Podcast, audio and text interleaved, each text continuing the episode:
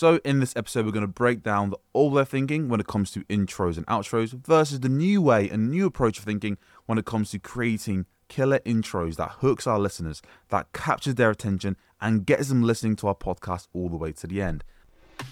Welcome to Why Your Podcast Isn't Growing, a podcast helping coaches, experts, business owners, or independent podcasters who want to do this full time gain clarity around why your podcast isn't growing as fast as you'd like and learn the steps you need to fast track slow and steady growth to gain thousands of new, highly engaged listeners.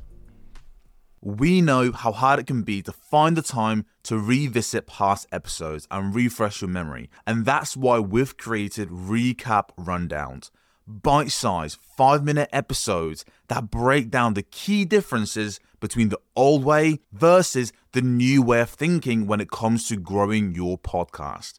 So, in this episode, we're going to break down the old way of thinking when it comes to intros and outros versus the new way and new approach of thinking when it comes to creating killer intros that hooks our listeners, that captures their attention, and gets them listening to our podcast all the way to the end, as well as how to create a powerful calls to action that gets listeners again taking that next step and furthering their relationship with you, the host.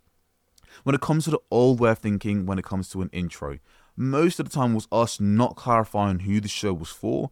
Um, it was us kind of adding a ton of added placement at the start of our intros, and it was also giving longer host bios or going into too much details on our guest. And we mentioned how, of course, that sounds counterintuitive, but breaking each one of these down the reason why all of this leads to slow growth is because if you're starting your podcast episode and you're not hooking your listeners in right away, you lose their attention and you lose an opportunity to capture their attention and keep them engaged.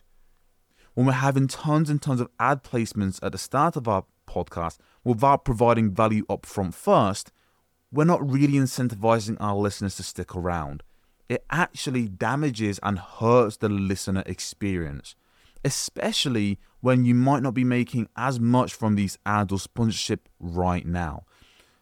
So, what happens is someone comes in, they hear your show, they don't know who the podcast is for, and they hear a bunch of ads. The next thing that they might hear if you have guests on is a super long guest bio.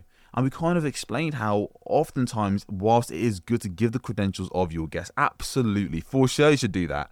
Um, but it's really important to note that when you give super long drawn out bios, most people switch off because they're just thinking, well, what's in this for me? Why should I stick around all the way to the end? I get he's got a master's or he's got this best selling book, but why is that piece of information relevant for me?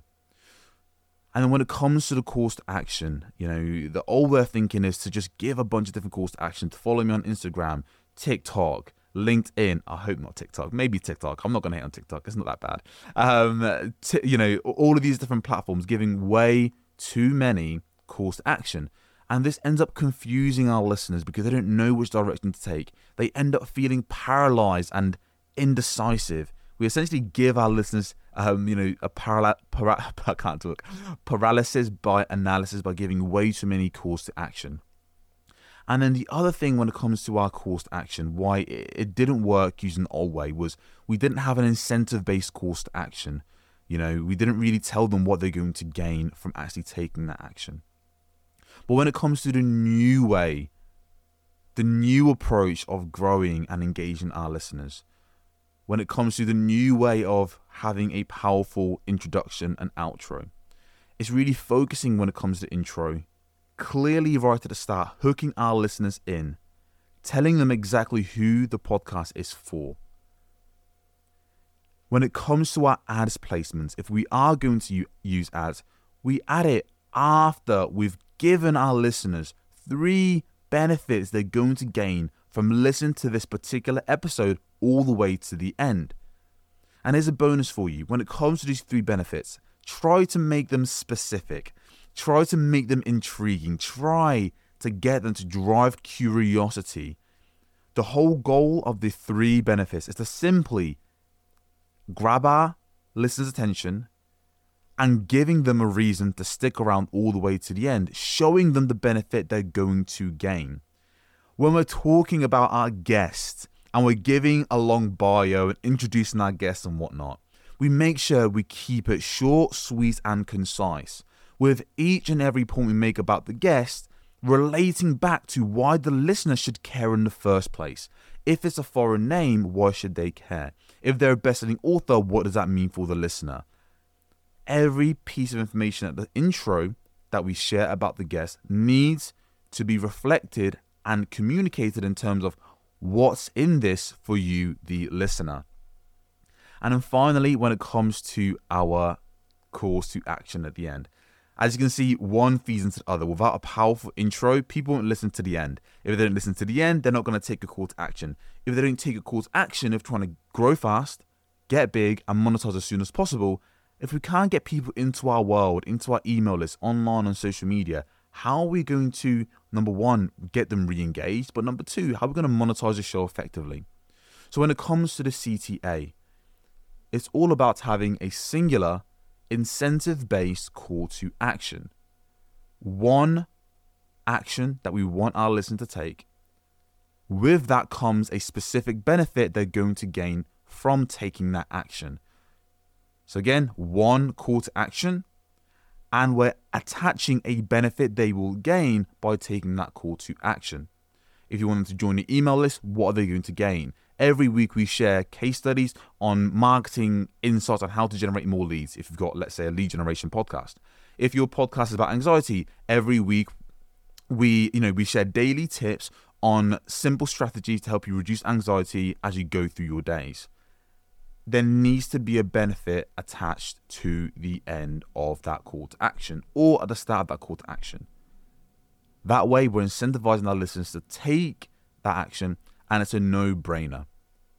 So, that is it when it comes to the old way of thinking versus the new way of thinking. Honestly, I just want to say from the bottom of my heart, I've been absolutely loving doing these episodes. It's been a ton of fun and the feedback has been incredible. So, if you're listening right now, I want to say, I want to take this moment. I'm going to be selfish here and I want to say thank you. Thank you, thank you, thank you. And I, like I always say, I don't make these for fun, although they are a ton of fun. I make them because I really want to ensure that you gain more and more clarity around why your podcast might not be growing as fast as you'd like. And simple changes you can start making today to grow fast, to get big, and to monetize your podcast as soon as possible. That is the clarity I want for you. And I hope this is taking you a step closer to that goal. My name is Anthony Winery. You have been absolutely amazing. I will see you in the next episode.